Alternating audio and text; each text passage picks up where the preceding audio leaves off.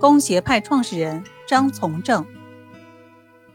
张从正生活于公元一一五六年到一二二八年，字子和，字号代人，金代大医学家，金元四大家之一，是公协派的创始人。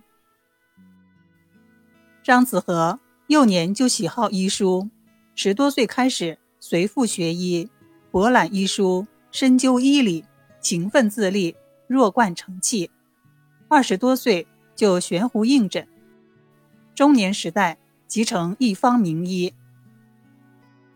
他曾在太医院任职，因对当时医风不满，不久便辞职，后长期在陈州晚秋县行医。又有人称他为张晚秋。在学术上，张子和精于《内经》《难经》《伤寒论》，同时也提出了“古方不能禁愈心病”的著名论点。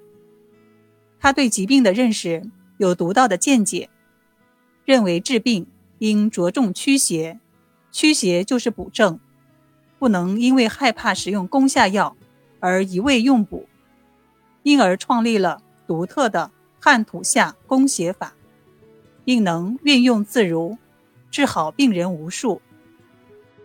所谓的汗土下三法，并非单纯的发汗、呕吐、泻下三种具体治法，而是代表了三类驱邪外出的途径。他认为，只要邪气存于肌表，尚未深入，便可应用汗法。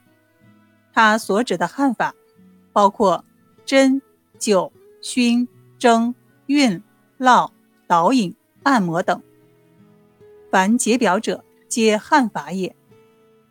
在具体应用方面，张氏认为，首先要明辨阴阳表里、虚实寒热。在实际应用时，不仅表证可用，诸如有里证者，若兼有表证之象。亦可应用。其中，张子和尤其注重心凉与心温发汗之间的分辨，注重从地区、季节、体质、感受邪气、秉性、脉象等方面之不同，以鉴别心凉与心温的不同适应症。在使用汗法时，强调汗出之时要周身出便。要渐渐汗出，且不宜过多，这是十分重要的原则。对于吐法，他认为凡是风痰、宿食、酒积等在胸膈以上的大实大满症均可应用，如伤寒或杂病中的头痛、痰饮所造成的胸胁刺痛、失语、牙关紧闭、神志不清、眩晕、恶心等。由于病邪在上，均可用吐法。他所称吐法，不仅仅指催吐而言，凡是泼痰、引涎、催泪、喷嚏等上行的治疗方法，皆属于此类。对于下法，不仅局限于通泻大便，其他的如通经、利水、消积、行气等，凡是。使病邪从下而行的治疗方法统归于下法。由于张氏对下法概念范围的扩大，因此下法的适应范围是十分广泛的。诸如胃肠有各种节制，伤寒大汗之后因劳而复发，热气不尽者，腹中胀满疼痛不止而有内实者，目黄、食劳、落马、损伤。等外伤引起者，均可选用下法。张子和的汗、吐、下三法，实际上是中医理论中扶正驱邪大法中以驱邪为主的内容。他认为，先驱邪才能扶正，邪去则正自安。对于实证阳正，这种方法是很奏效的。张氏的攻邪理论。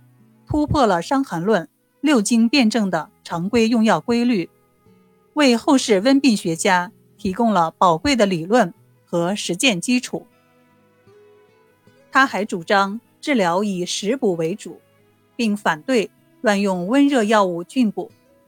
可以说，他的理论是建立在刘和建的火热论基础上发展演化而来的。人体诸邪皆易化火，一味的温通菌补，只能使人体的痰热湿邪壅滞，引发更多的疾病。这种论点实际上是针对当时社会上的不良医学风气而言的，而张子和本人也十分重视辨证论治。并非见病即攻，在治疗过程中也一定要视病人的具体情况，选择适当的治疗方法。尤其是年岁较高的老人、身体羸弱的儿童，都是他强调不可乱攻的对象。张子和创立了攻下派，疗效颇佳。从另一个角度来讲，也是他医术精湛、辩证准确的见证。